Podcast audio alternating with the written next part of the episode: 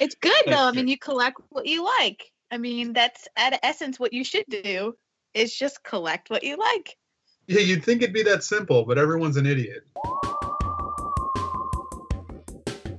I always wanted to say this out loud, and I guess this is the platform to say it. Like, when Scott told me the lineup for this series, I was like, I can't believe you're even asking me. Like, there's so many good people in this. Why are you asking me?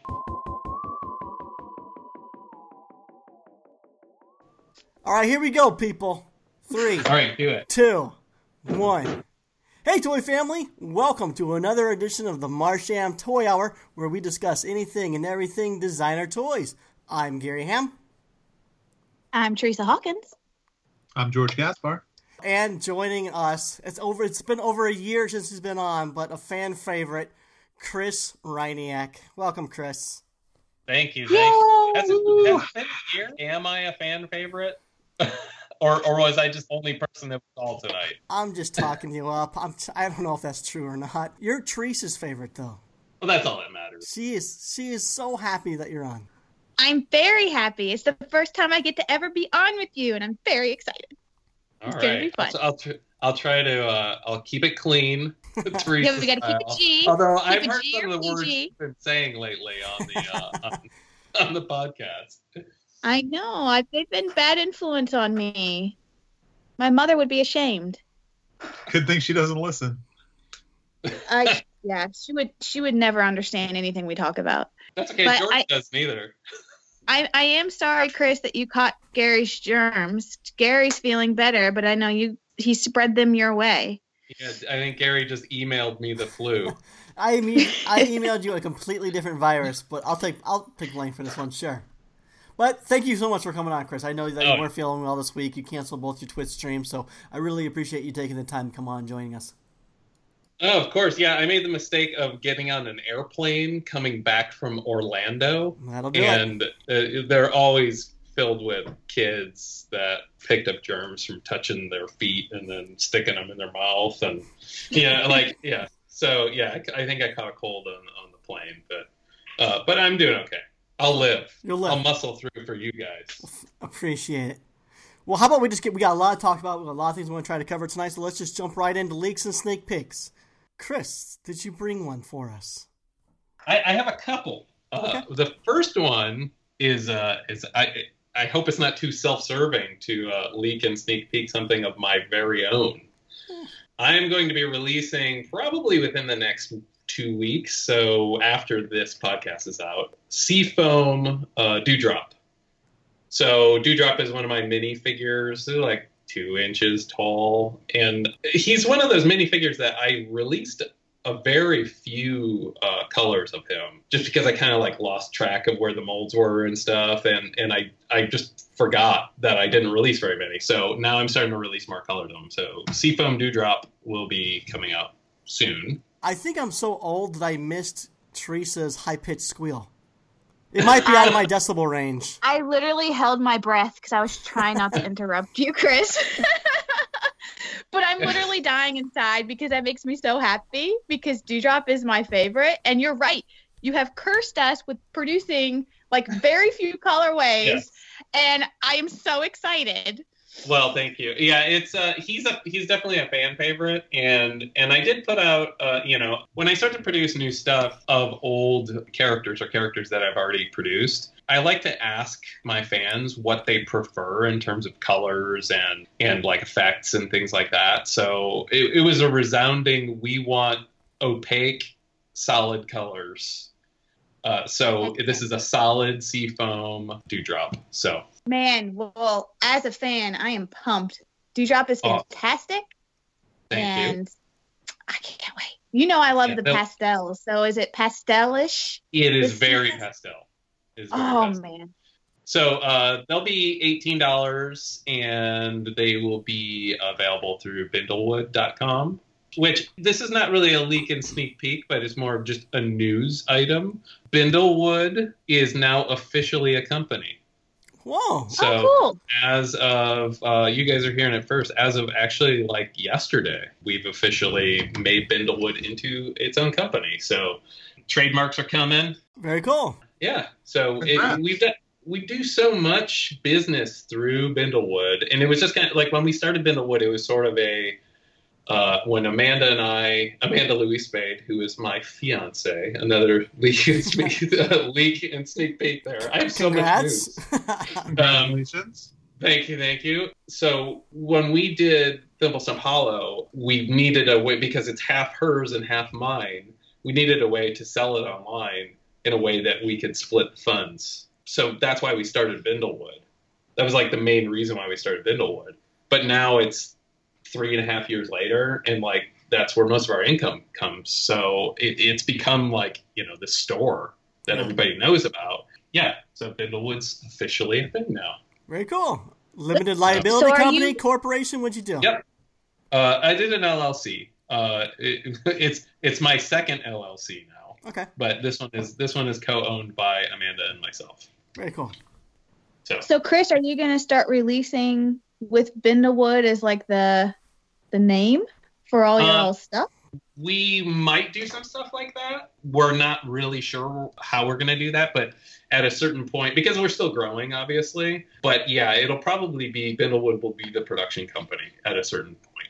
Oh, so cool. I like the sound of that. I've always liked the Bindlewood name, so it's a good company name. Thank you. Yeah, it rolls off the tongue. It's easy to remember. Yeah, we looked it up. Nobody else owns it. So yeah, it's rare that you can find something that's not just total gibberish that somebody doesn't already own. I know, it's very hard. Yeah. Oh, the woes of being a business owner. Isn't that weird though? Like I think in my head, I don't feel like I'm an adult, but here we are doing adult things. You know how much adult stuff I've had to do in the past 2 weeks dealing with this company, like stuff that like Gary and I, you and I were talking about being old. Yeah. Like when you know what a self-employment pension is, like, you know that like, oh shit, I'm an adult, you know, like, sure. Like, but there's so much stuff that's going along with this. That's like, well, I guess I'm the guy now. You know, like I own a company, like a real company. So, yeah. But it's because you'll always feel like a kid, right? Like your whole life, you're just always looking for somebody else that knows more than you do. Like, yeah. Gosh, I hope somebody knows how to do this because I don't know what I'm doing. Yeah. I hate to break it to all the kids that are listening, but you will never not feel like that. Oh my God, that's so true. I mean, I think about my parents when I'm 44, so I think about my parents at my age, and they knew everything. They were such adults. And Who let me do this? I know. Who let me do this? Like, I hold down a day job. I have a mortgage. I have two little human beings I'm responsible for. Now I have this worry about them sending them off to school and all that stuff. It's right. But you know what? It's awesome. I mean, it's awesome that when I was a kid, this is what I wanted to do. I want to make stupid monsters and somehow make a living on it. And somebody allowed me to do it, and it's working. So it's really it's awesome to be an adult, but it's also terrifying. So. Yeah, that's awesome though. Congrats. Did you say you had another leak, or was that your leak? Well, I inadvertently talked about the LLC, but I do have one that has nothing to do with me. I wanted to talk about. There's an artist named Miss Mindy. And I've known her for a long time, and she has actually just announced at Toy Fair she'll be, I don't know if she's showing off the prototypes or if they're actually starting to release them, but she's worked with Disney quite a bit doing these large resin collectibles. Yeah. And now she's doing vinyl figures based off of Disney characters. Like I think there's a Jack Skellington one, and I'm trying to think what other ones that I saw. There was a whole lineup. There was a Minnie Mouse and an Ariel and Alice and Jack and Sally. But the great thing about her is she's actually working with Disney, and Disney is saying, hey, just do whatever you want in your style and we'll produce these, and which is really awesome. Like it's nice to see a company telling somebody to do something legit and just do whatever they want. So, and you know, we're seeing a little bit of that with Kidrobot too, like with what they just did with the Care Bears and like the Wonder Woman thing with Tara McPherson. But I just wanted to point out Miss Mindy's, and because they're really great. So if you look her up on Instagram, you'll see what the drawing, the turnarounds for those look like. Yeah, I had not heard of her before, but I just looked her up, and her stuff is fantastic. Yeah, and she is the sweetest lady you will ever meet. Mm-hmm. So, if you ever see her out at one of the cons, like, she'll be your best friend the second you talk to her. It makes sense because she's got a very distinct style. She's been doing Wonderground Gallery exhibitions for, geez, it seems like ever since they opened. And she's done, I don't know, countless numbers of different renditions of, you know, character, you know, Disney characters in her style. So this makes, this leap makes sense, and she'll do good. So congrats to her. Yeah. Yeah, this is awesome. And for those wondering, her Instagram is Miss Mindy Art, but they've got some sneak peek sketches of the vinyl line coming out, and they're super cool.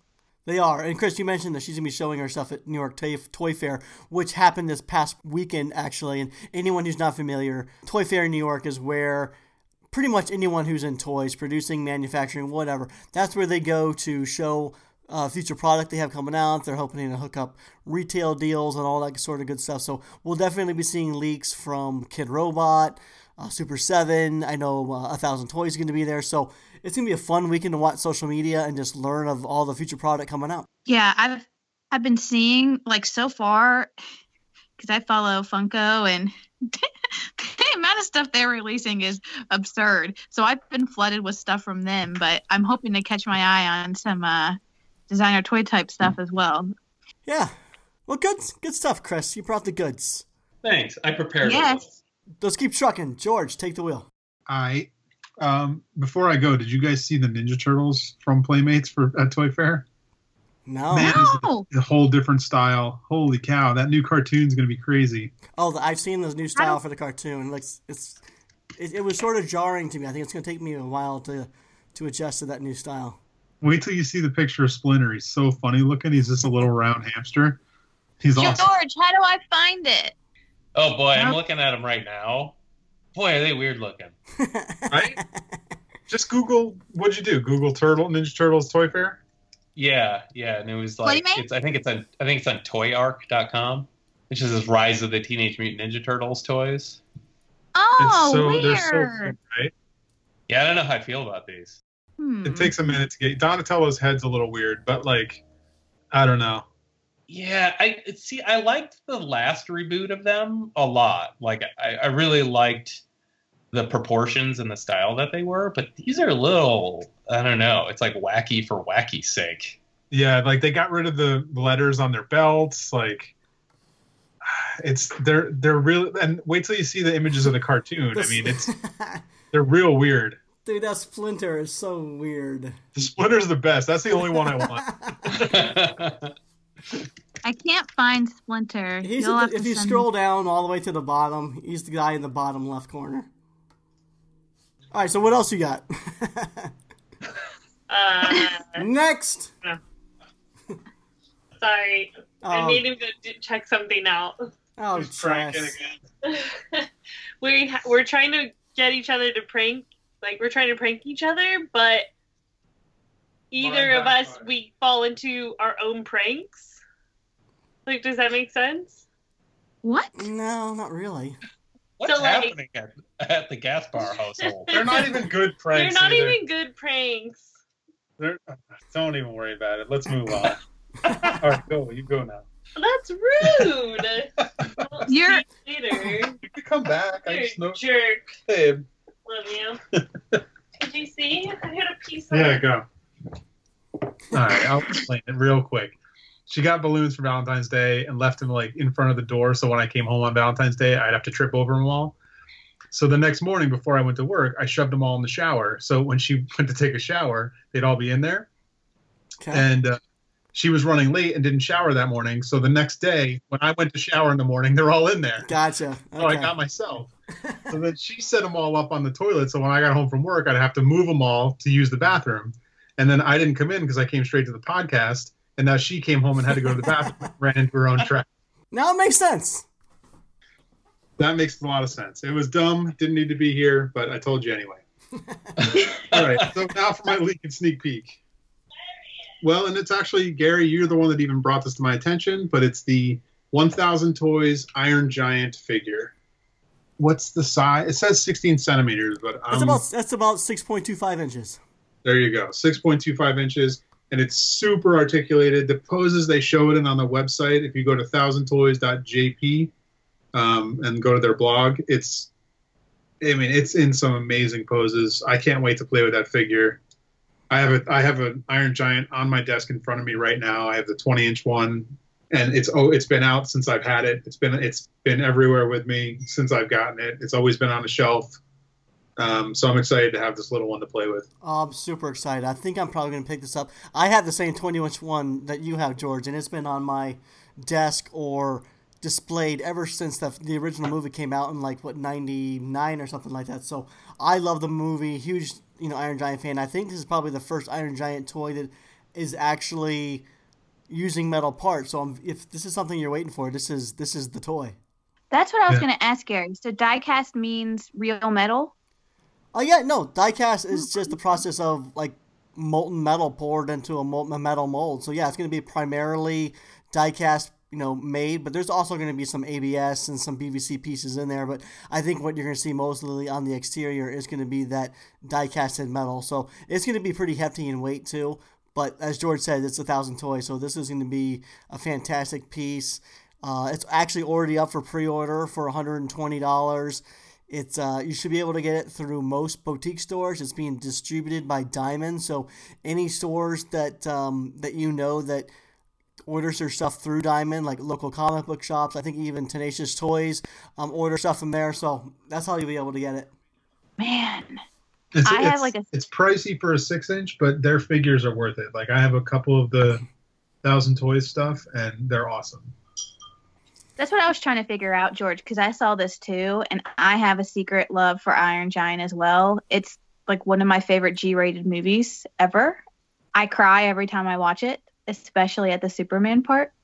But I just didn't know if like it sounded a little pricey for its size, but knowing more about it and knowing who makes it, it really makes me want to get it. I really want to do a timeshare. Will you timeshare with me, George? Hell no, even that thing. It's going to be on my shelf all year. I guess I need to move in. That's how I'm going to get this toy. George, you're getting a new roommate. You can play with it at DCon. I'll bring it there and you can look at it. Okay. Iron Giant's one of those like evergreen properties that, you know, if you do it right, like people are going to want it. Yeah. So yeah, but it's such a well-designed figure, like character, that all you got to do is just not screw it up, and you'll make a good toy, and people will want it. And the design's so simple, like yet elegant, that you really can't even screw it up. Like yeah, it's true. There's just I don't know. There's some toy companies that can screw it up. But I mean, look at even back when it came out, and those toys. What was even that company called that made those ones? I think it was Trendmasters, actually. I bought a lot of the Iron Giant stuff. Yeah, something like that. And even them, like, they were, you know, some of them were cheap versions, and then there were the bigger, expensive ones that had talking stuff, but they all looked good, you know? Mm-hmm. Right. Even for, like, cheap mass-produced stuff, they still look cool. Yeah.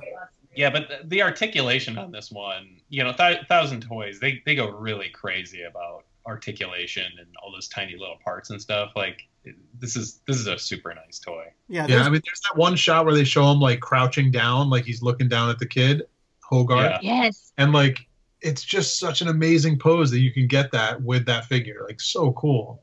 Yeah. When I was a kid, I all I wanted was an action figure that could hold a gun the right way. Like, you know, all the Star Wars guys, you put the gun in their hand and it would face inward, you know, and like he has moving fingers, for Pete's sake. I would have freaked out over that when I was a kid. Yeah. For Pete's sake. For Pete's sake.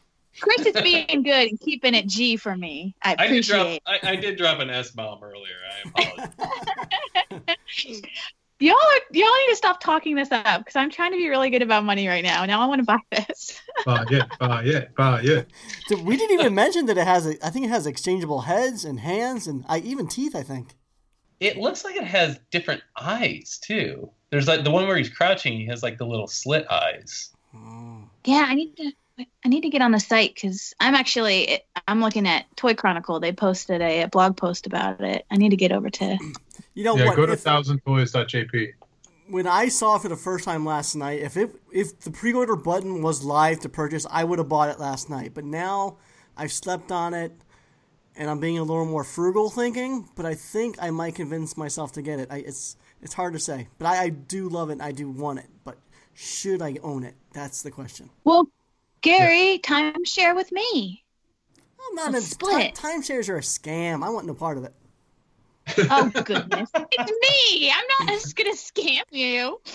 Who knows? Oh, I could piss you off again, and next thing you know, I'll never get the toy again, or I don't know. Guys, just buy one and cut it in half. Yeah, that works. You know, just don't piss me off. All right, let's move on. Teresa, what you got? Well, of course, I brought something cute to talk about. And this is actually like the perfect toy for me to just like shove in your face when you do things like that. When you sass me, this is like the perfect response toy. It's made by Toy Zero Plus. I don't know if you've seen the character Bok Bok, B-A-C-B-A-C, but it's a cute polar bear figure that they've been producing. And they started a mini series called Bok Bok, Not Just a Sticker. And I believe it's based off of some digital stickers that were made for an app, but people liked them enough, they decided to make figures out of the different poses. And so they just released a second figure there. It's number 2 of the series. And it's Bok Bok in a pose where it's kind of got its arms against its side and it's sticking its tongue out. Like a sassy tongue pose. Yeah, it's sassy. Yeah. So, but they just released it actually a couple days ago in Hong Kong retail stores, but they have not released it yet for overseas. They said it is coming soon. They'll announce the sale on their Facebook page. So if you're interested in this little cutie, you can go follow them on Facebook and keep an eye out. But it's a small little figure. So we're talking mini, a couple inches tall. It'd be my toy to just sass back at you. Anytime you sass me, I'll just take a picture of the bear, throw it right back at you. I'll get a lot of those, I'm sure. Yes, you will. Is that your only one? It's my only one. Okay. It's time for my leak then, and mine is the 8th Annual Designer Toy Awards is happening in June, and the nomination doors have been opened. The nomination period runs now until March 12th. And just remember, these nominations are so you can nominate any artist, store, release, company, blog, podcast, anything that you want that you think made a great contribution in 2017.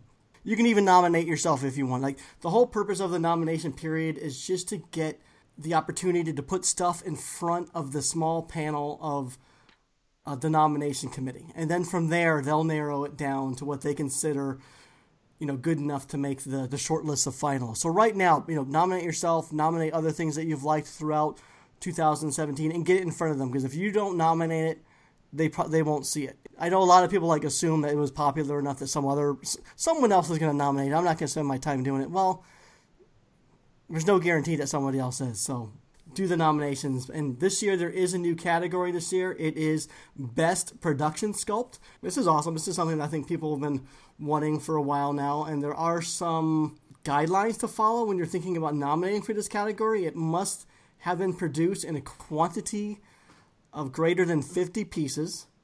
And but it could be produced in any material. So it could be wood, resin, vinyl. It doesn't matter. I guess all they're looking at is the quality of the sculpt. Do you think the new category, Gary, when it says production, are they only referring to the quantity in that regard? Could it be something you made, Chris? Like a resin piece you made more than 50 of? Does that count? I guess the interesting thing is, if you're talking about, Soap Booby, for example, I consider that a production toy. And they are made one at a time, and a lot of time the quantities are, less than 50. But, resin is the same thing. I make some things in quantities of 200. So, I would assume, production is production. But if you're only making 5 of them, that's I don't know. I think they're probably trying to just weed out the hobbyists. Yeah. No, it's just because normally when I hear production, it just makes me think Kidrobot, Mighty Jax, and Box, a company helped make it, but it doesn't sound like that's really the qualifier here. It's really just something that was sculpted more than 50 pieces made. Doesn't matter what it was made in. So it's really just a decent amount of pieces made that has a really cool sculpt to it is really all you have to think about. To me, production would mean not you making it. Like, you sent it somewhere, a factory, another person. You hired someone else to do the production of the piece. If you're just running them yourself, that's, I mean, I guess it's just self-production at that point. It's just self-producing. Production would be a company you hire to make this for you. Yeah. Right? That's kind of what I was thinking too, George, but it doesn't sound like that that's a requirement. It's really funny though, like if you really, like, because George, you've obviously like seen the inside of factories in China, and a lot of time the people that are, you know, those things, these toys are hand painted still. Oh yeah, they're like, just doing the same thing we do. They're doing it in a factory. Right. I think most people don't realize that. They think like everything is automated, like how they make like, you know, Ho-Hos or Twinkies. Like, no, there's like a line of 15 people with 10 paintbrushes in their hands, actually hand painting every little dot on an action figure, even if there's a million of them being made. Which is cool. I'm glad it's that toys aren't like Twinkies.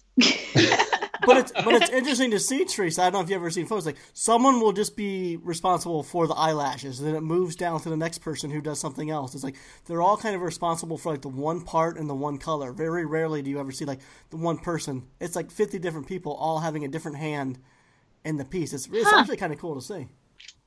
Yeah, that is cool.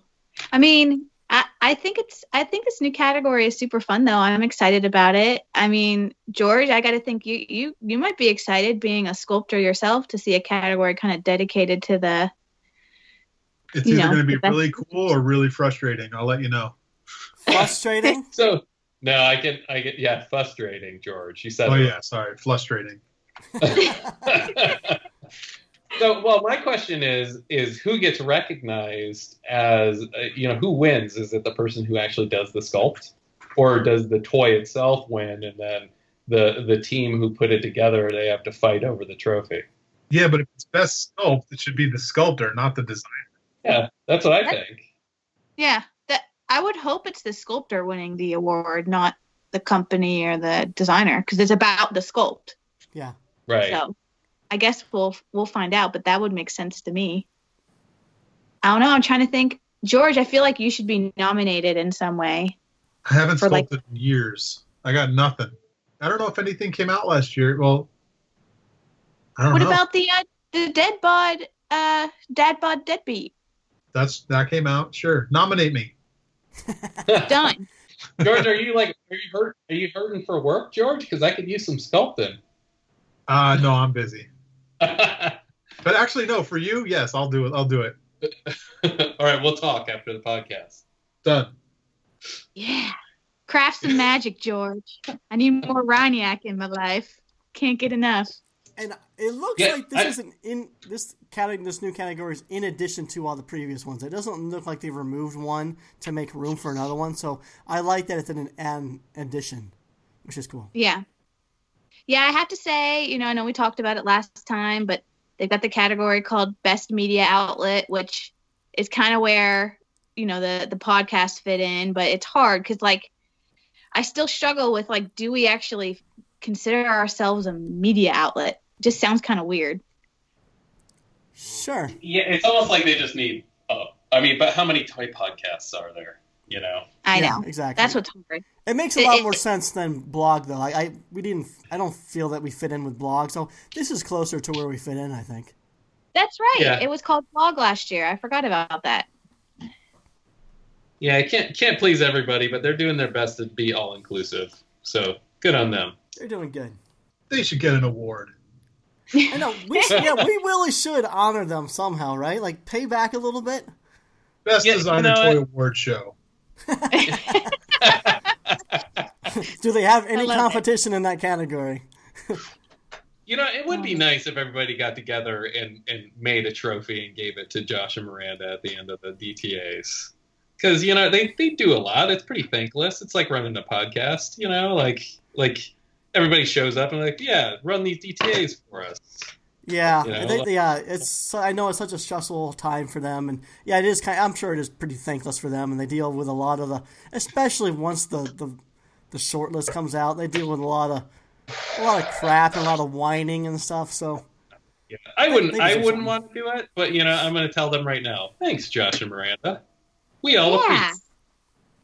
Thank you. I love the DTAs. You know, I have to say one of the categories, so there's this one category called Best Non-Licensed. And I don't understand what that means.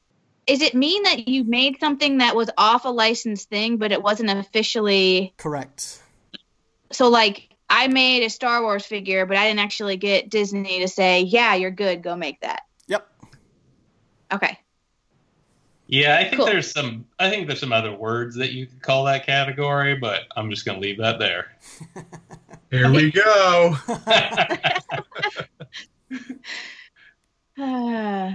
Best piggybacking category? Oh, goodness. Best theft. Go. I don't know, man. People are just going to keep doing that stuff. Not enough people are doing Calvin and Hobbes bootlegs. Yeah. Oh, thanks, George. Open the phone. And you can even mix in Star Wars because doesn't he dress up as Han Solo and Chewbacca a lot? So there we go. Why isn't that right? Well, it will. It'll happen. I'll make it for Decon. Right.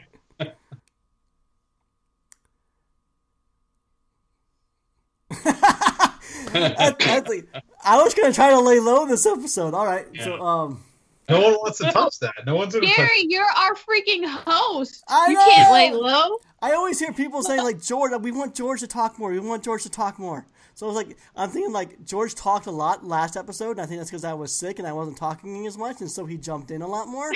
And I told myself before this started, Gary, just give yourself, like, a 3-second hesitation, and he'll jump in. He didn't do it. I can't wait throughout this episode to hear. I muted you guys and opened a toy, so I was busy looking at a toy while you were talking.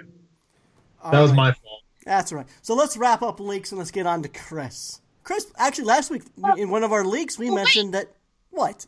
Wait, real quick. I just have to ask. Chris, I can't remember if you've ever been nominated for a DTA other than the Thimble Stump Hollow. Was that your first nomination? It wasn't my first nomination. I think Gary actually beat me the first time that I was nominated. Was it for Best Customizer? Did you win? Or was it Andrew? It wasn't me. I wish I could say it was me, but it wasn't me. That's an old category. I never won that. I did win last year for Custom of the Year, but totally different category. Okay, maybe it was probably Andrew then. It was some other guy with scruff on his face and glasses. And a receding hairline. Yeah. Sorry, Andrew. No, I was nominated a couple of times, but 2 years ago, we won for Thimble Stump Hollow, and then I think it was Toy of the Year, which was like, people were upset because it wasn't really a toy, it was an original sculpt. That no one saw, but... Yeah, only one guy saw it, but thanks. Like, it wasn't my fault that I won, so I can't, really...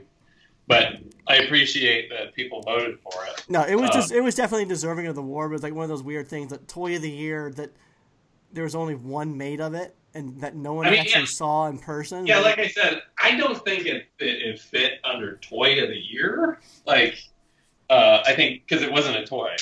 I'll agree with everybody on that one. But I'm stoked that I got a trophy because we gave our other trophy to Cardboard Spaceship, so they own the Thimble Stump Hollow trophy.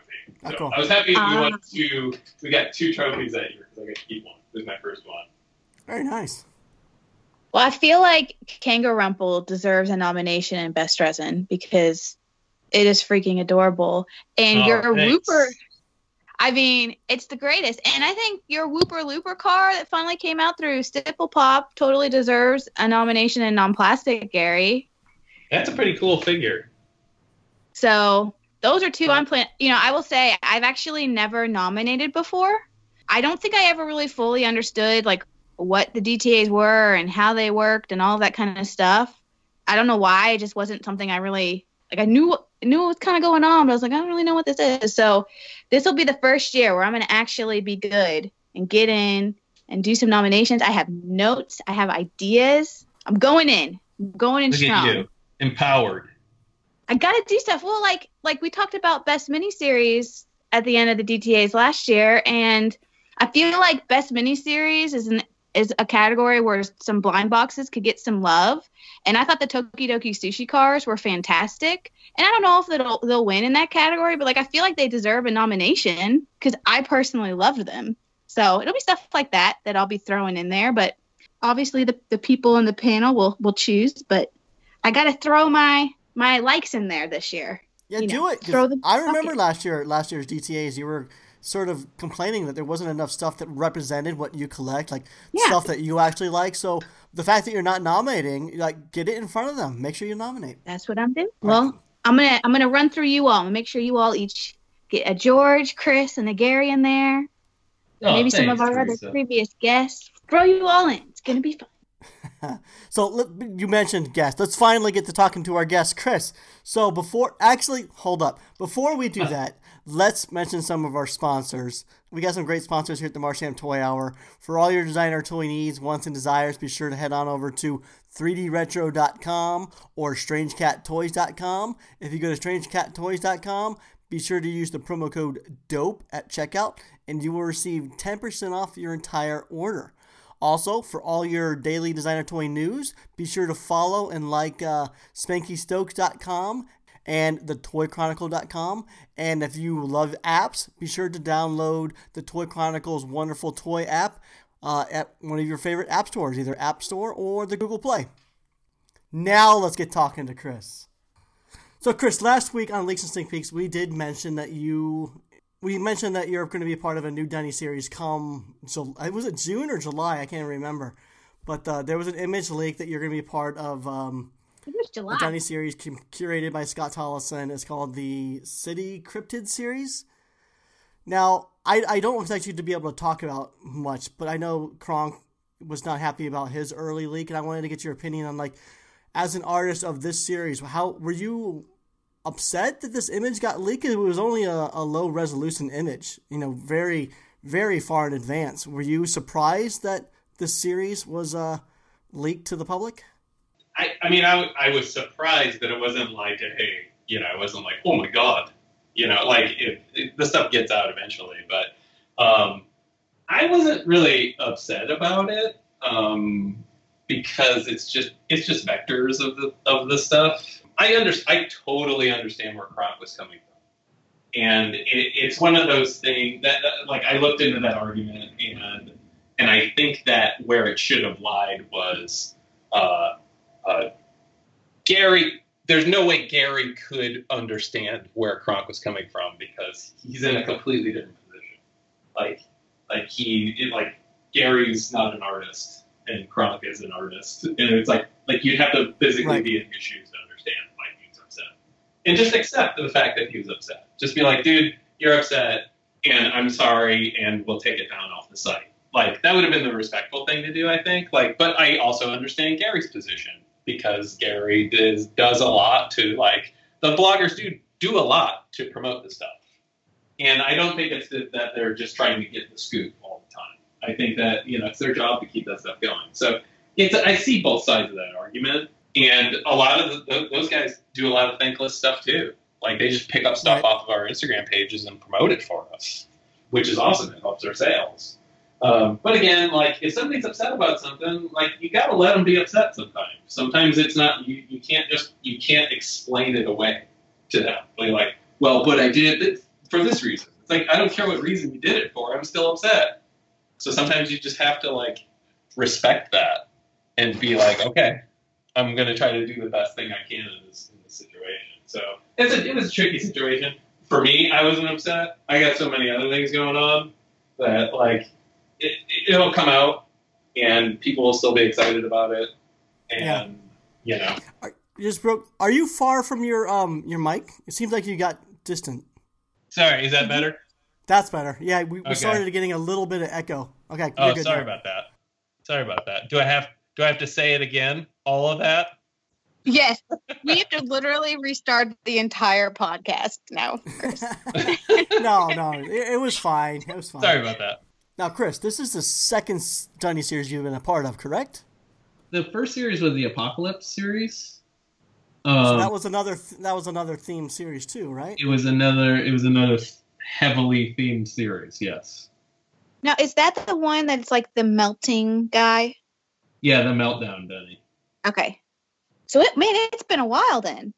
Yeah, and then they contacted me and wanted to do the 8-inch versions of it, and they did 4 8-inch glow in the dark versions of it. Deservingly so. I thought it was a really cool piece. I like that one.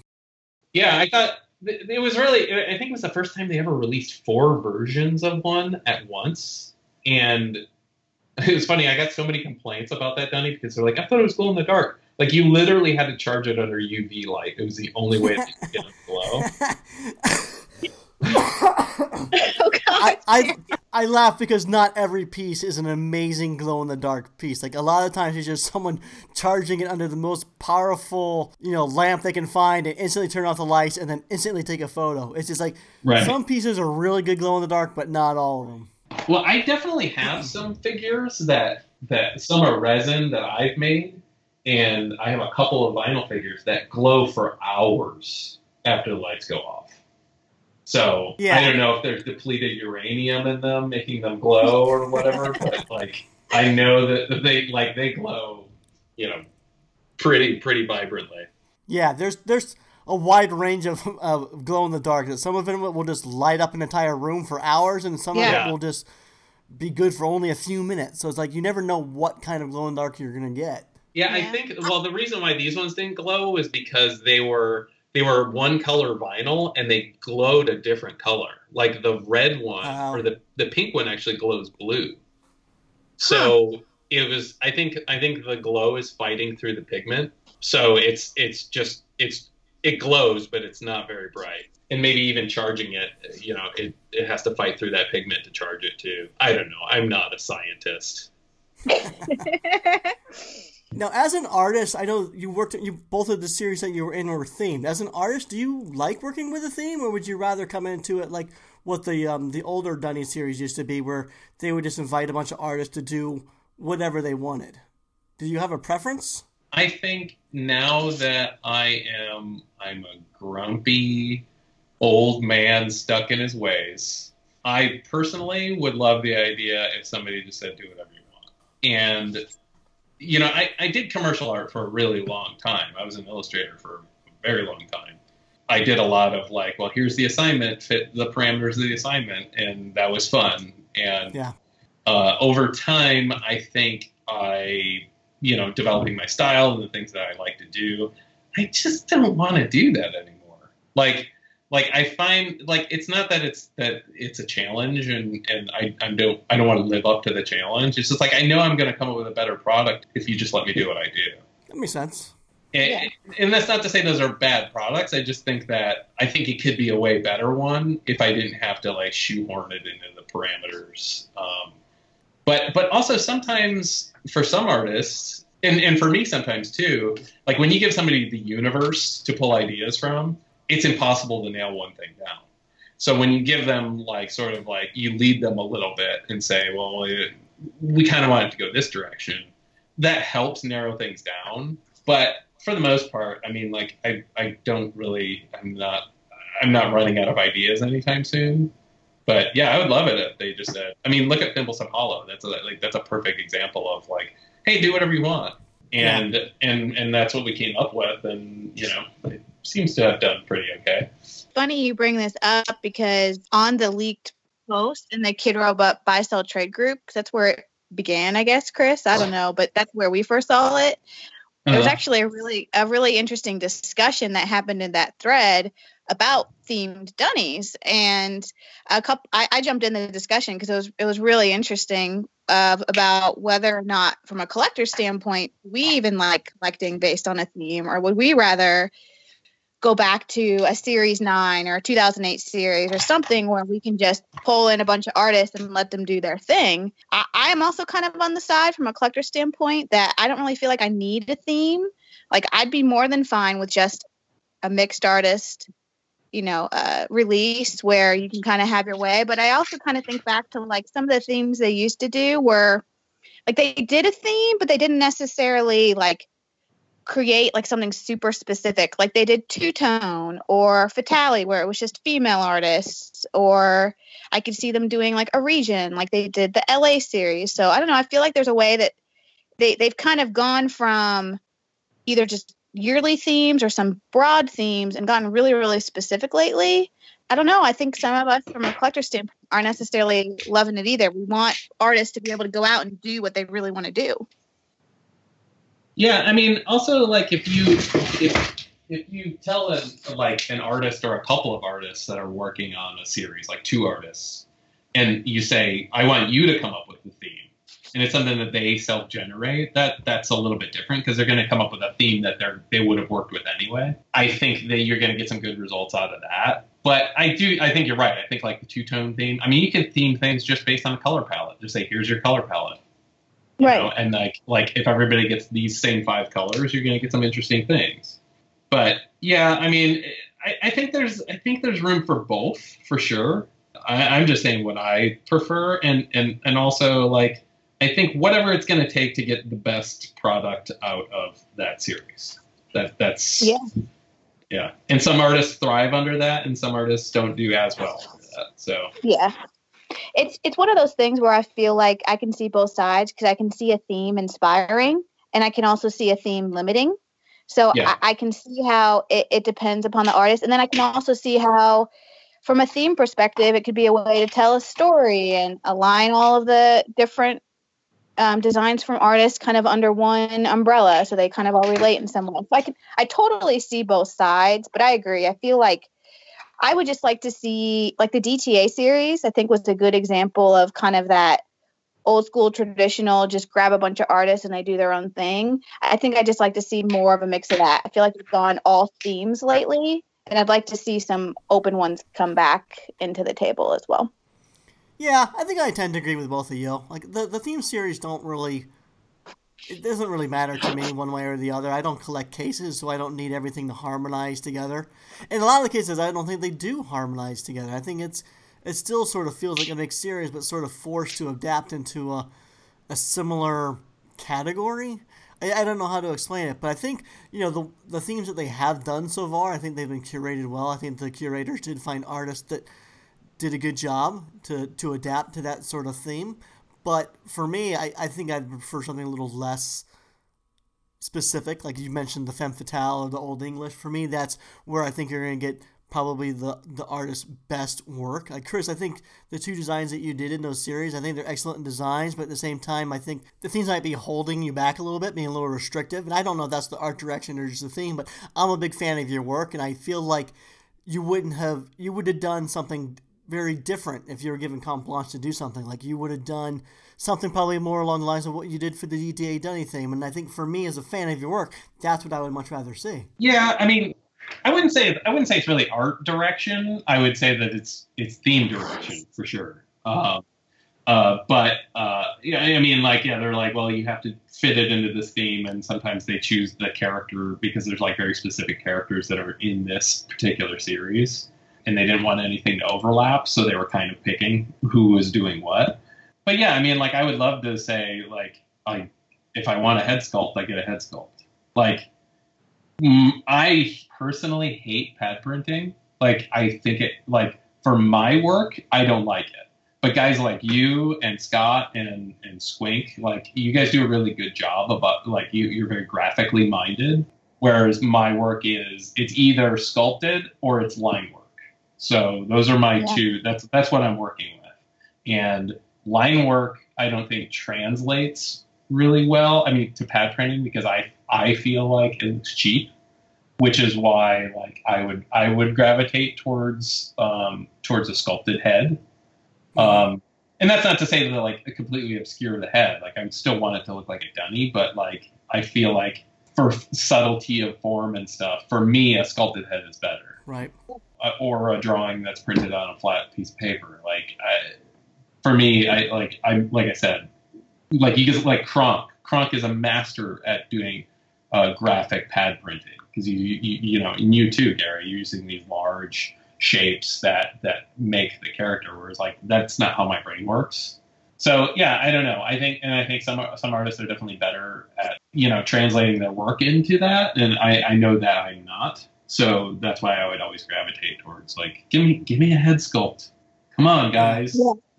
Well, and like as a collector, like I know that that's kind of your signature. Like you do sculpted work, and like you have a certain aesthetic, and you know, seeing that we haven't seen a Dunny from you in so long, like it would be awesome to be able to see that, you know, exactly what you envision come to life. Like it would be fantastic to see you be given, like you get to go do what Scott Tolleson does a lot, where you can go make your own series on your own, like he did for the Odd Ones, for example. And, you know, it's all you come up with the theme, the direction, what have you, and you kind of design what your heart desires. Like that for me would be I would love to see that from you. Yeah, it'd be fun. I mean, I'd be open to that.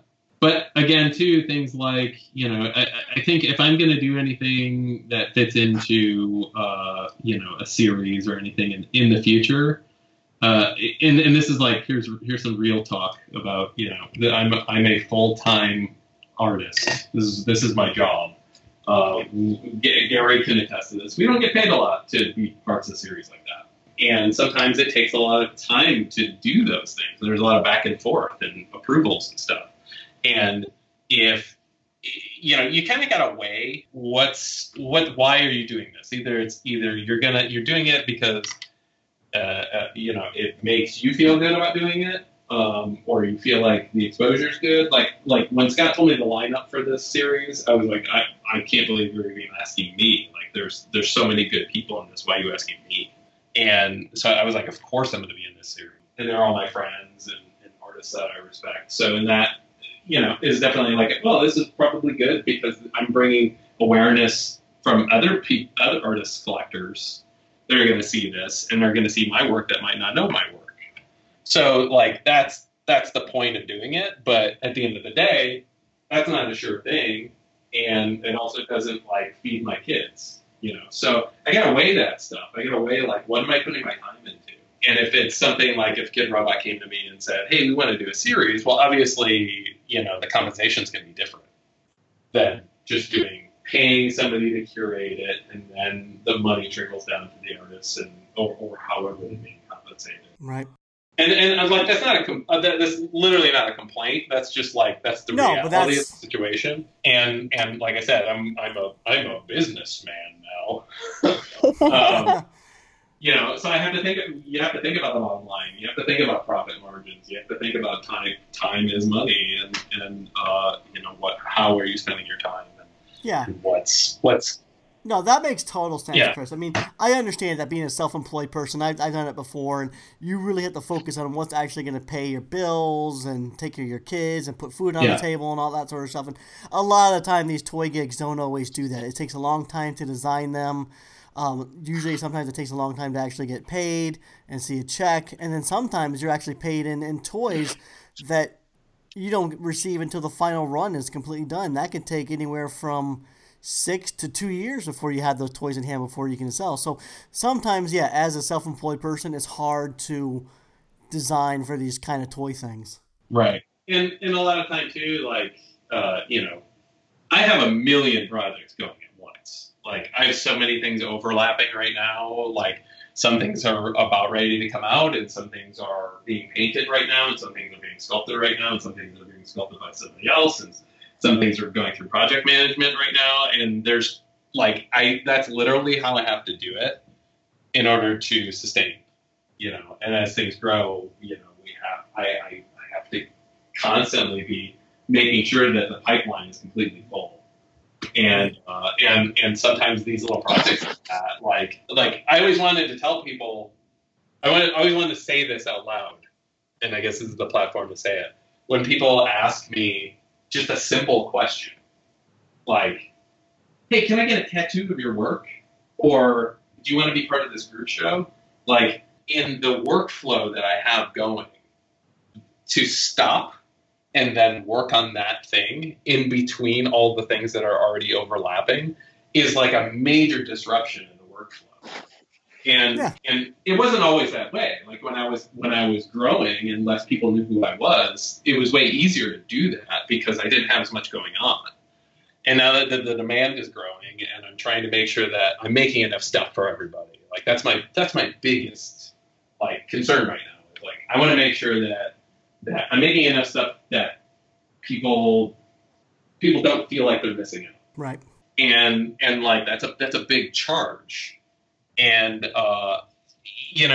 so I don't want anybody to be offended when I don't say yes to a group show or yes to to just do one piece, because it's it takes so much energy to stop and do that. No, it does. I totally know what you mean. And, it's tricky because when you're first starting out, you're so eager and you're excited. You want to take on anything and everything and get the exposure. But as you become more established and people start asking you about commissions and doing group shows and all this other stuff, eventually there comes a point where you have to just learn to say no and learn how to balance things and live your life as well as doing this stuff on the side. And so, I totally understand what you're saying. And it's nice to hear you say it, because I feel like not everyone understands when we say no and why we say no. It's they think we're artists, and sometimes things just come easy to us, and it's just what we do. It's just what we want to do, and it's not always the case. Sometimes it's not what you want to do, and you sadly you have to turn them down, and you hope that they understand.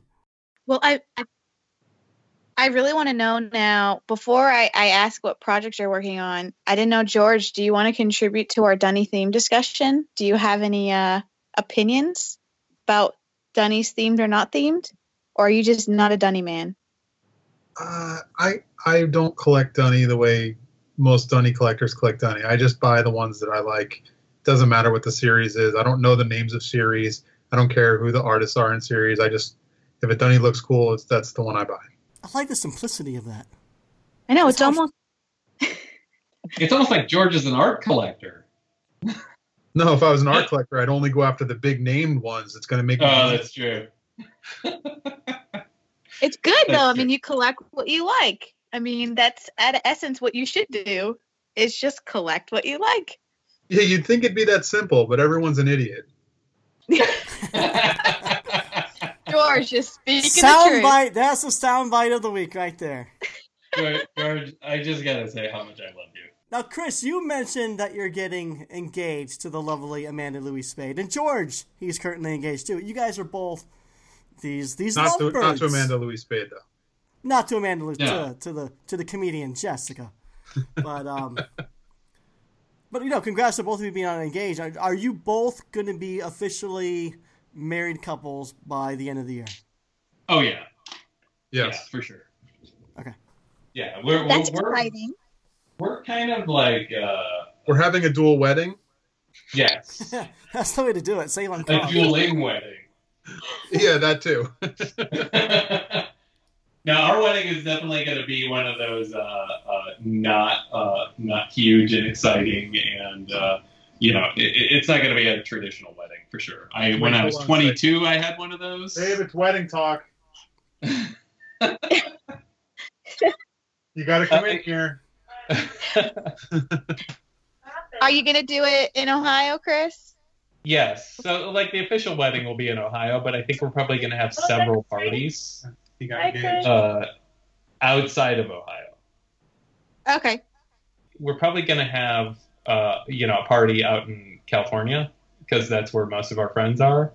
And then we're probably going to have a party in Florida, because that's where Amanda's family lives. So, and then we'll have a small one here. So. It's so complicated. When did you get engaged? I like it though. Aww. Congratulations. Yeah, thank you. We've been unofficially engaged for a long time. I didn't popper the question. It was more like, hey, we should get married. And we're like, yeah, that's a good idea. This is both of our second marriages. So, we're definitely way more pragmatic than we were in our 20s. I think that's how I got George to ask, because I was just basically look, this is a ring I want, this is my size, and anytime now. I think that was really, I don't think it would have happened otherwise. Oh my gosh, I love it. You guys are disgustingly in love though, Jess. I've seen you guys' social feeds. You guys You know, right? It's not just social feet. You guys are pretty smitten. It's in real life too, I think. Yeah, see, none of that stuff pops up on my social feed because mine's all business. That's because you don't follow me. Like, if you followed me, it would be Lovey Post. George doesn't post anything about me. He's ashamed. That's not true.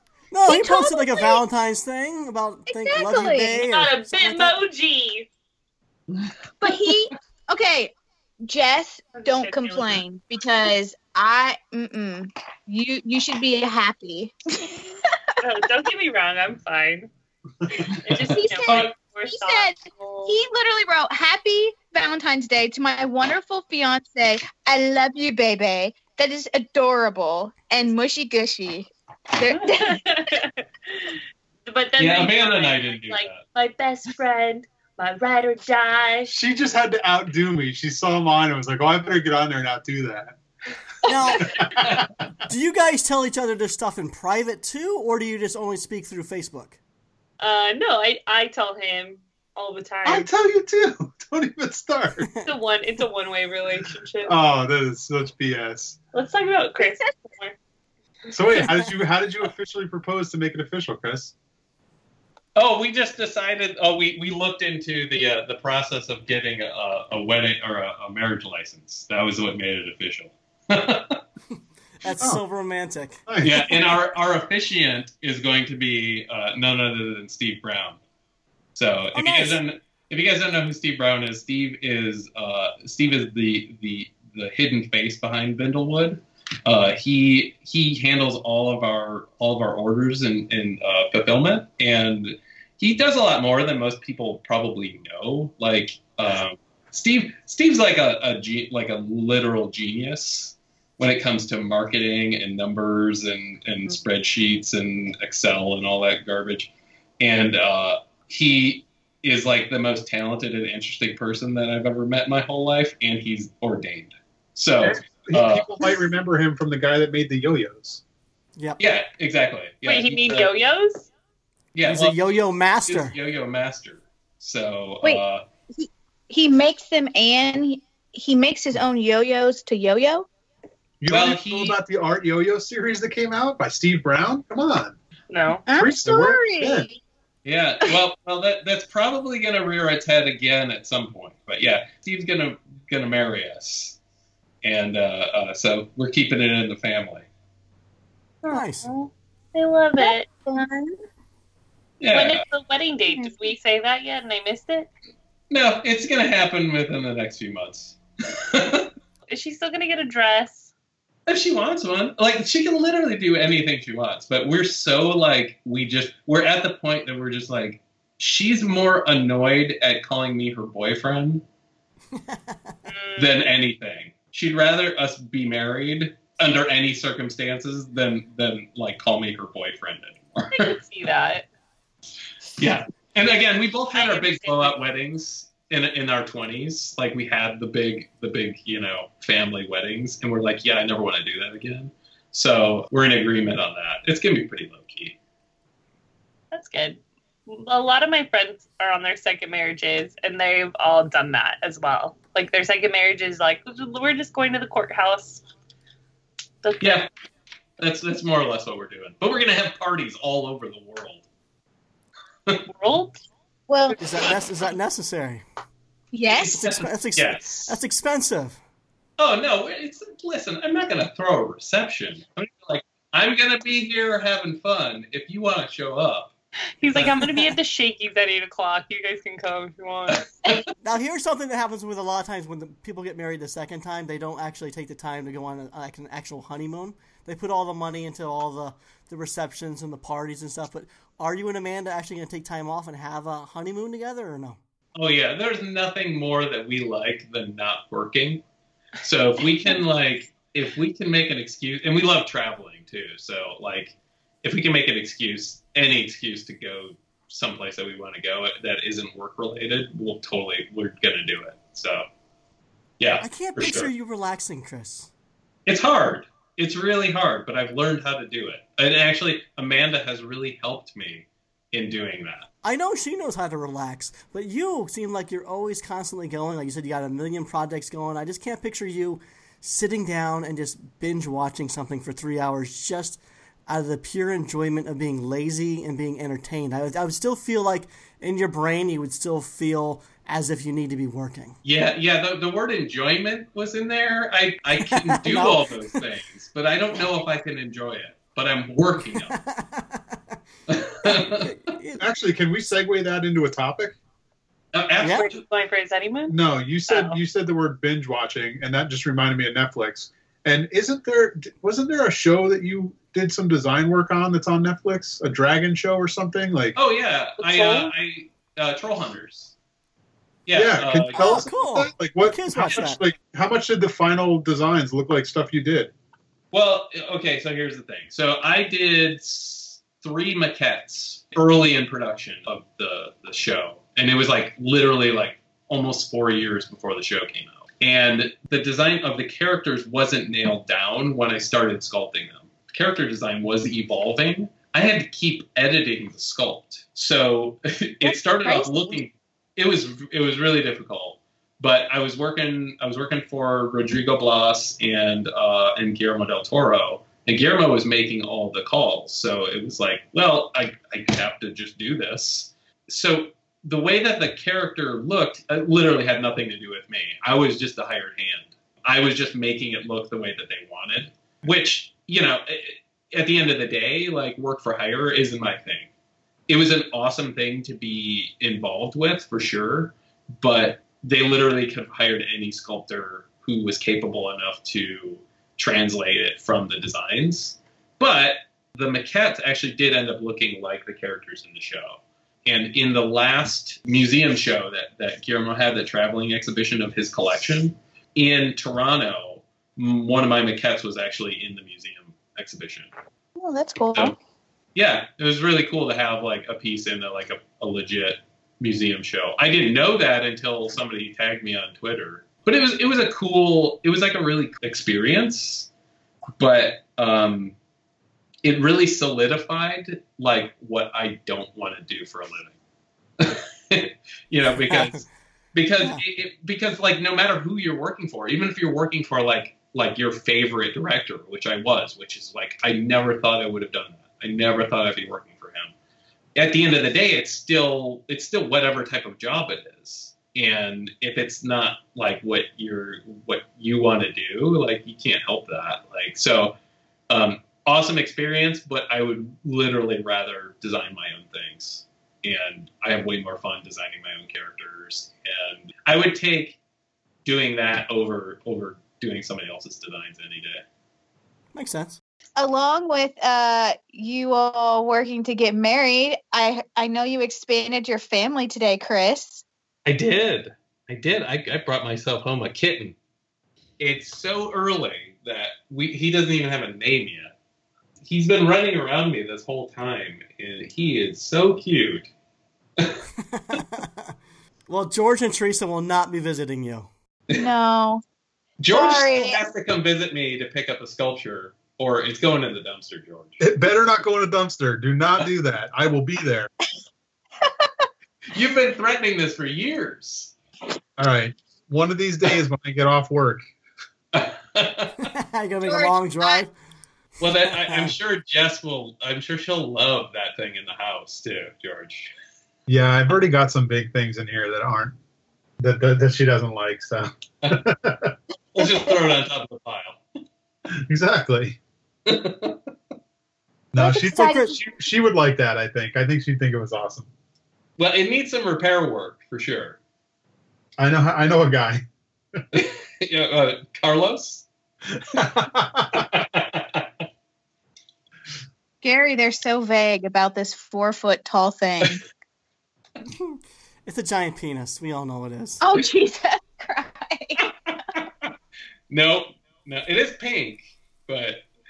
So, Chris, you're talking about all these million projects that you're doing, and we mentioned a little bit on Thimble Stump Hollow, Bindlewood's becoming an actual corporation. Yes. Now, I don't remember, was it SDCC, or am I just imagining this? Is there a Thimble Stump Hollow Series 2 in the works?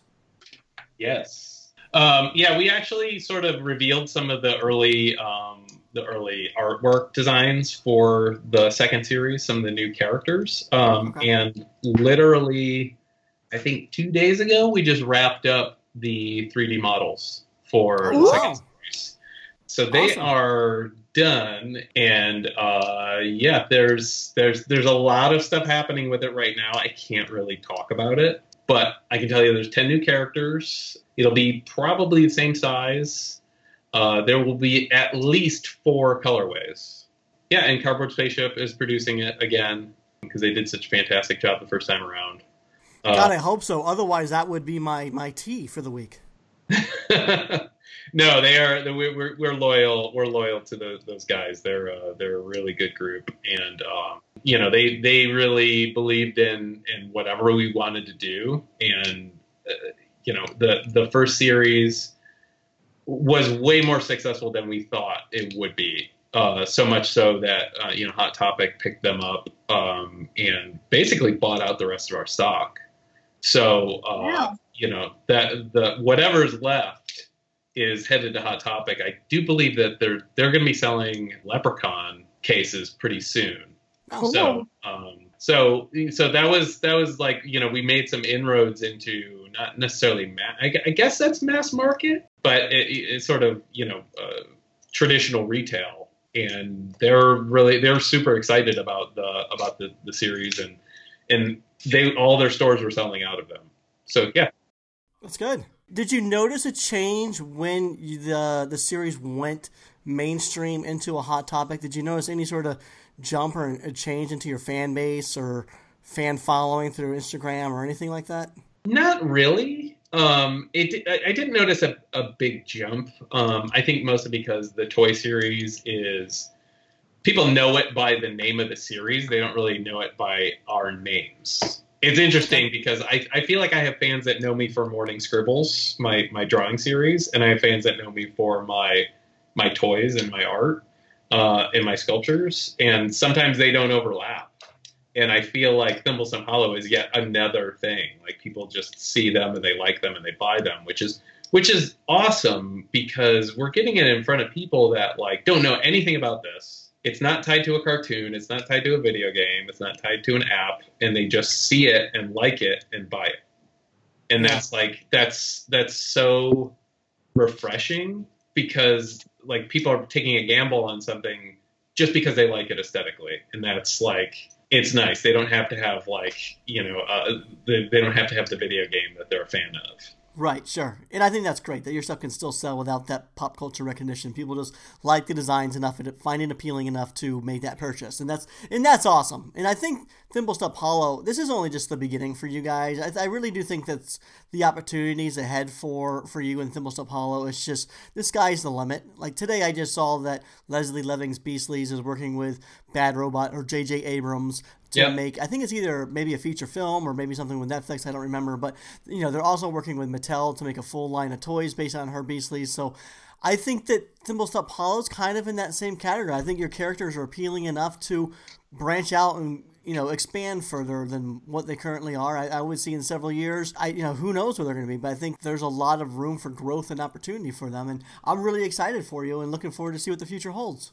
Oh, thank you. I mean, yeah, who knows where it's going to go? Like, I didn't know it was going to go to here. I certainly didn't push it this far. You know, I'm just making the stuff and just trying to make it available to as many people as possible. And that, like, that was the whole reason why we made Thimble Stump Hollow, because we couldn't make enough, you know, mini resin figures for everybody. And we didn't want people to have to pay a lot of money for our art. So we're like, what's the best way to do this? And Cardboard Spaceship came along and, you know, they made enough pieces that it was available to everybody, and it still wasn't enough. So it's been fun, like this sort of like natural growth that's been happening. And, you know, if things come along and they seem like they're going to make sense for what we're doing and aren't going to be too stressful, like, we'll for sure follow whatever opportunities come along, but it has to make sense with what we want. And I'm excited for what's going to happen. And I'm just thankful at the end of the day that my collectors and my fans are allowing me the opportunity to make a living at what what I want to do, because there's so many people that would kill to be in my position, and I'm like really grateful for it. So yeah, it's awesome. Do you already plan, like, since you've been in Hot Topic with Series 1, is Series 2 automatically going to start being sold in Hot Topic along with, you know, Cardboard Spaceship and all our typical designer toy retailers? I would say that that's a good assumption, but I can't say yes or no. Okay. I'm giving you a Glomar response on that one. Well, I also have, I don't know if you can answer it, but I have some specific questions. So you said you're doing 10 new characters. Are you doing a 50-50 split again? Half Amanda's, half yours? Yes. But there is an 11th character. But I can't say anything about how it exists in the series. Secret. Okay. And then it's different than you think. I'll tell you that. Okay. Well, that'll be exciting. And then, I know. It's a Build-A-Figure, isn't it, Chris?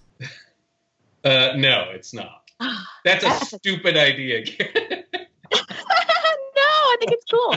You should make one piece of Chase that no one can get, too. No. Scary, no. The freaking Buttermint were hard enough. That's the second thing I was going to ask. So the first series, you all had a really intriguing approach to chases where in each case of certain colorways, like the Carnival or the Leprechaun, you had the Buttermint hidden in there as chase figures. Do you all plan to follow that same model again with Series 2? That's the plan right now. I can say... So when we planned out the first series, we don't like the idea of making figures so rare that you can't get the whole set if you want it. And so if you wanted just the main colorway that you were going for, you could buy a whole case and you're going to get all of them, plus two of the chases.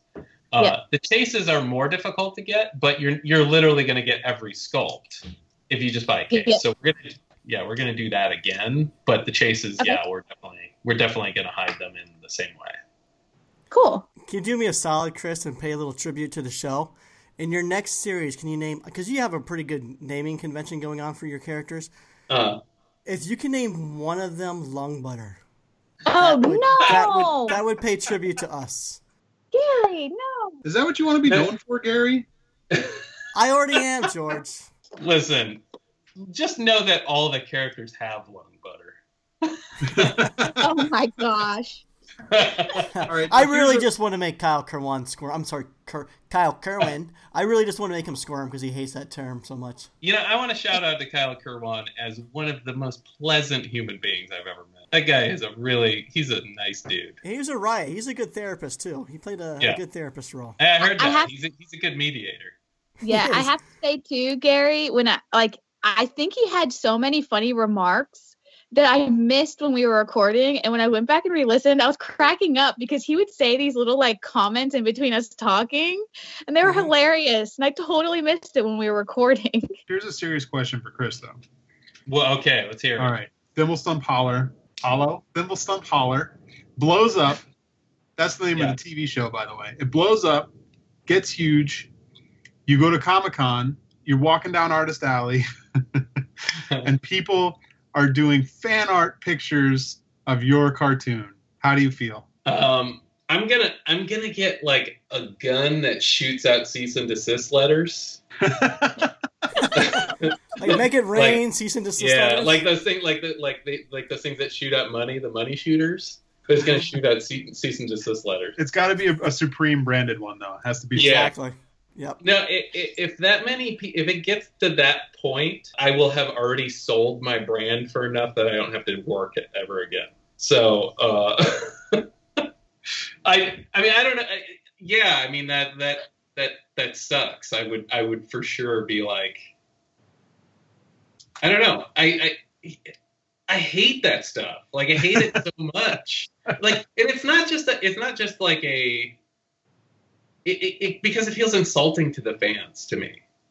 And the nice thing, here's the nice thing I'll say about it. You really don't have to answer this. I was just effing with you. No. I actually want to say something positive about it because I think brands are catching on. And I went to a store today, and I don't know how many of these stores are around, but I think that they're owned by Hot Topic. It's called Boxed Lunch. Yeah.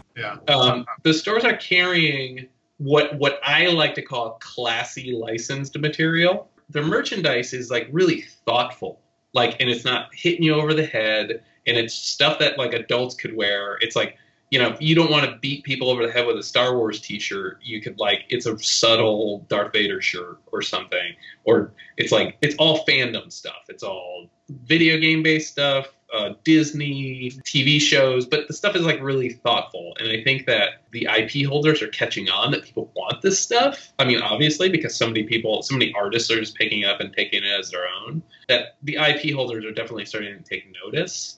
I still think fan art is fine. I think fan art is totally fine.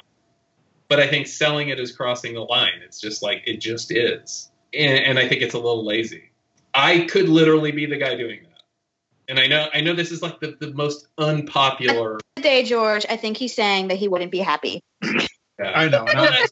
I knew what the answer was. But, you know, the other thing. No, I was just going to say, I know that my opinion is unpopular.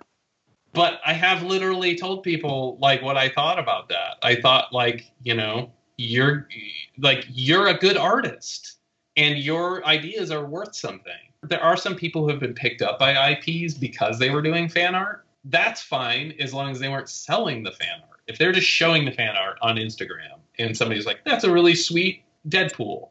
We would like to use you and we're going to pay you for it. But if they're, like, just selling 500 Deadpool posters a month, like, I don't know. I'm starting to see a lot of Kickstarters that are people like, I want to make this, I just saw one yesterday, I want to make a Black Panther sticker. Buy my Black Panther sticker. It's like, wait, how are you Kickstarter even allowing that to even keep going? Yeah, well, because capitalism rules the world. I think that's the problem. Let's get off this topic. Let's move on to your Twitch stream. Let's talk about your Twitch stream. Gary! Oh, man. Gary! What? I do have one more question. I'm sorry. Because I really do want to know. Okay. Let's hear it. Well, I know when you were doing series one, you had designed the two characters that went together, but then when you went to go create kind of the packaging and stuff, you had a little hiccup where you couldn't package them together, so you had to make them two separate boxes. Right. For the Gadabout and the Husky Shuffler. I was just curious, did you learn from that? Like, Did you like the idea at the end of the day, and you like the idea of kind of multiple blind boxes to build a figure? Or do you think going forward you'll try to avoid that issue? I think that we were lucky in that it wasn't really a problem when it came to retail, because nobody was like really upset when they got one figure or the other. When they found out that you could put the two together, they were super stoked. Sometimes that would drive sales. You know, people would be like, oh, I got this one. Wait, they go together? I want another one. So that definitely helped. It was sort of like it was a fortunate problem, whereas it could have been a very like personally, aesthetically, like we liked the way they looked together, and they were meant to sit a certain way, and luckily they stood on their own perfectly fine. But yeah, we're definitely paying attention a lot more this time in terms of like how things fit in the box, and sometimes things are surprises when it comes to the factory And, you know, there's a language barrier, and sometimes things are just like, oh, I guess we're doing this. But, yeah, I think that if I had it to do it again, I would do it a lot more deliberately. Cool. I was curious. Sorry, Gary. I have agendas of my own. Go on. I get it. You're a super fan. I get it. If you were to let me interview you, I would just do the same thing to you. Just let me interview you one time. If we don't have a guest, I'll just get on and do the same thing to you. Ask him a question. That's a fantastic idea. Sure. We'll make that happen. Let's do it. So, Chris, I know you're a man that likes to try new things and just experiment. And I know at one point you were sculpting in styrofoam. You were wanting to go big and all that sort of stuff. So what in 2018, like, what do you plan on experimenting with, and what do you plan on learning and teaching yourself? Well, I'm currently learning ZBrush. So I'm learning the 3D model. I'm getting there. I'm definitely making some strides in that, and I'm trying multiple different techniques at once to just see like what my workflow feels like and what because there's many different ways to do it, like Photoshop or any type of pro- create a program. There isn't just one way to get to the solution. So right now I had to learn the interface, which was, I think, the biggest hurdle. Yeah, I mean, my brain just does, like I said, I'm at an age where my brain is resistant to learning. But after I got over that hurdle, I'm definitely like learning how to work within that space. So that's like, I think that's probably the biggest thing that I'm learning this year. I mean, you know, aside from all the adult businessy stuff that I had to learn, I think that's enough. Like, okay. Like, I have a figure coming out that I plan on releasing at Five Points Festival, and I worked out with another sculptor, a 3D modeler, on this figure over quite a period of time, because I feel like I wasn't communicating what I wanted well enough to him, and he wasn't quite experienced enough to understand what I was saying. So we were having this like clash in terms of getting the product the way we wanted it. So I kind of dropped it and gave up on it, like not the best way to handle something. So I came back this year and said, hey, like I would really want to get this done. And he got more experience under his belt, and he did a really awesome job. And I'll talk more about it when it gets closer, and I'll talk about who sculpted it and stuff. But it's the first thing that I've had 3D printed as a prototype that I'm turning into resin. And I'm noticing that the quality is much closer to what I want. It's somewhere between my hand sculpted editions and Thimble Stump Hollow. It's sort of like in the realm of Kanga Rumpel, but a little bit cleaner. I'm intrigued. Okay. Yeah, me too. I'm super excited about that, but I'm also like, ZBrush, like, how would that fit into your process, Chris? So like, you would use it to be able to do your own 3D prints off of it, similar to how you did it through this other project? Yeah, so I'd be building the 3D models myself, and then I'd be outputting them on a 3D printer, and then I would clean up the masters and make molds of them, and make the casts from those molds. So what I'm hoping for is more detail. I'm not looking for like super smooth and slick. What I'm hoping for is starting off with a clean surface and then really detailing it. And I think a lot of people, when they get into ZBrush, like, things get a little bit too slick, but I want to go the other way. So we'll see what happens. Cool.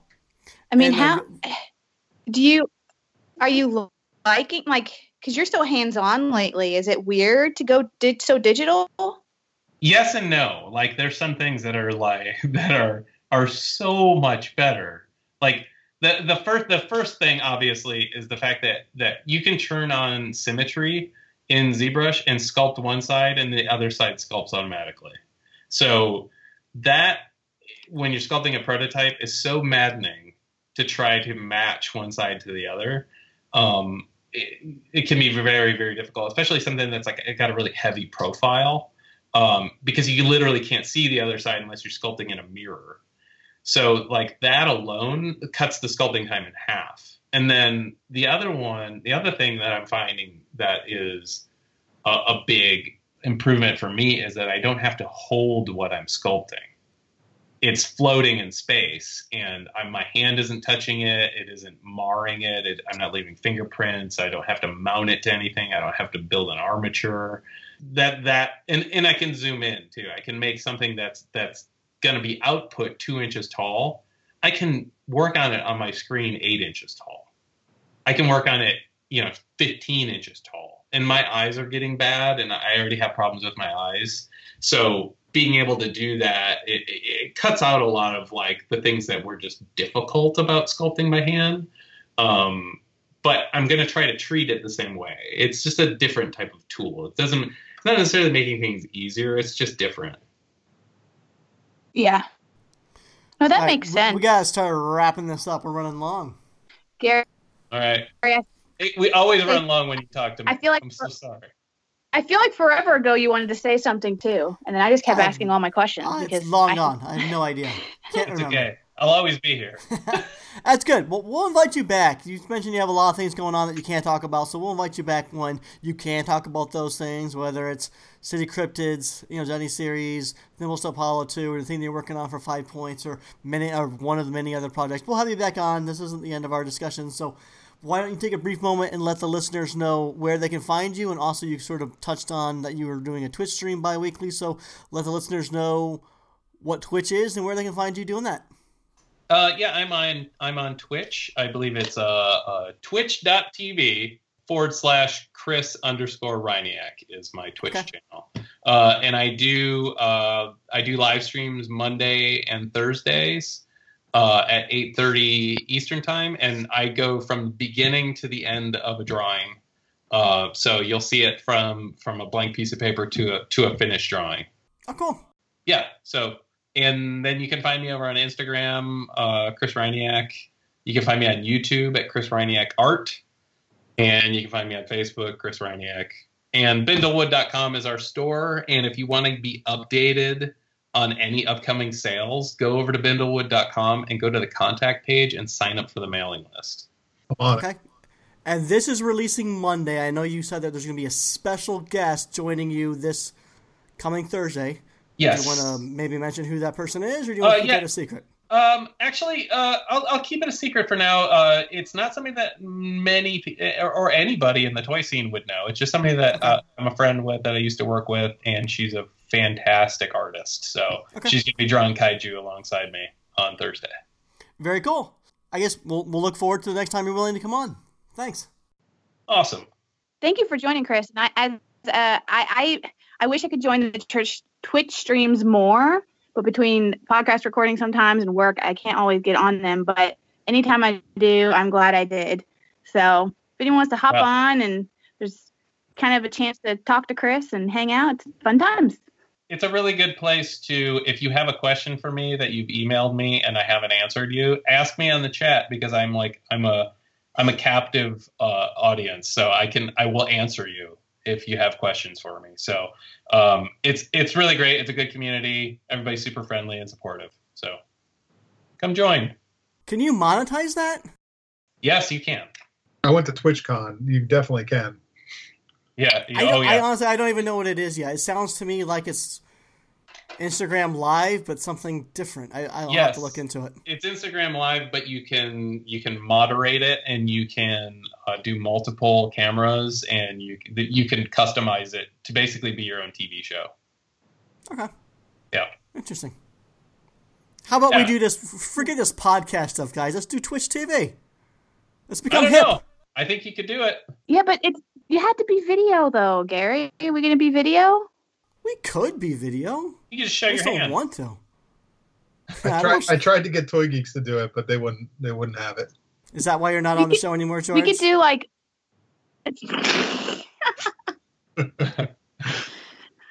Oh, my goodness. Okay, Teresa, where could they find you?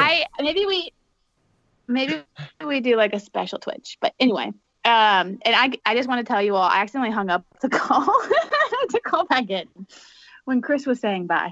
Teresa, anyway, wrap it up. If you want, I'm sorry, Gary. Gary can fix all this. What a mess! Put it all on me. If you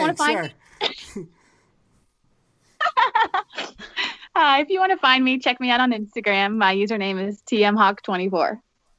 George, I'm at DoubleGToys on Instagram, and don't forget to go support Chris on Patreon. Oh, thanks, George.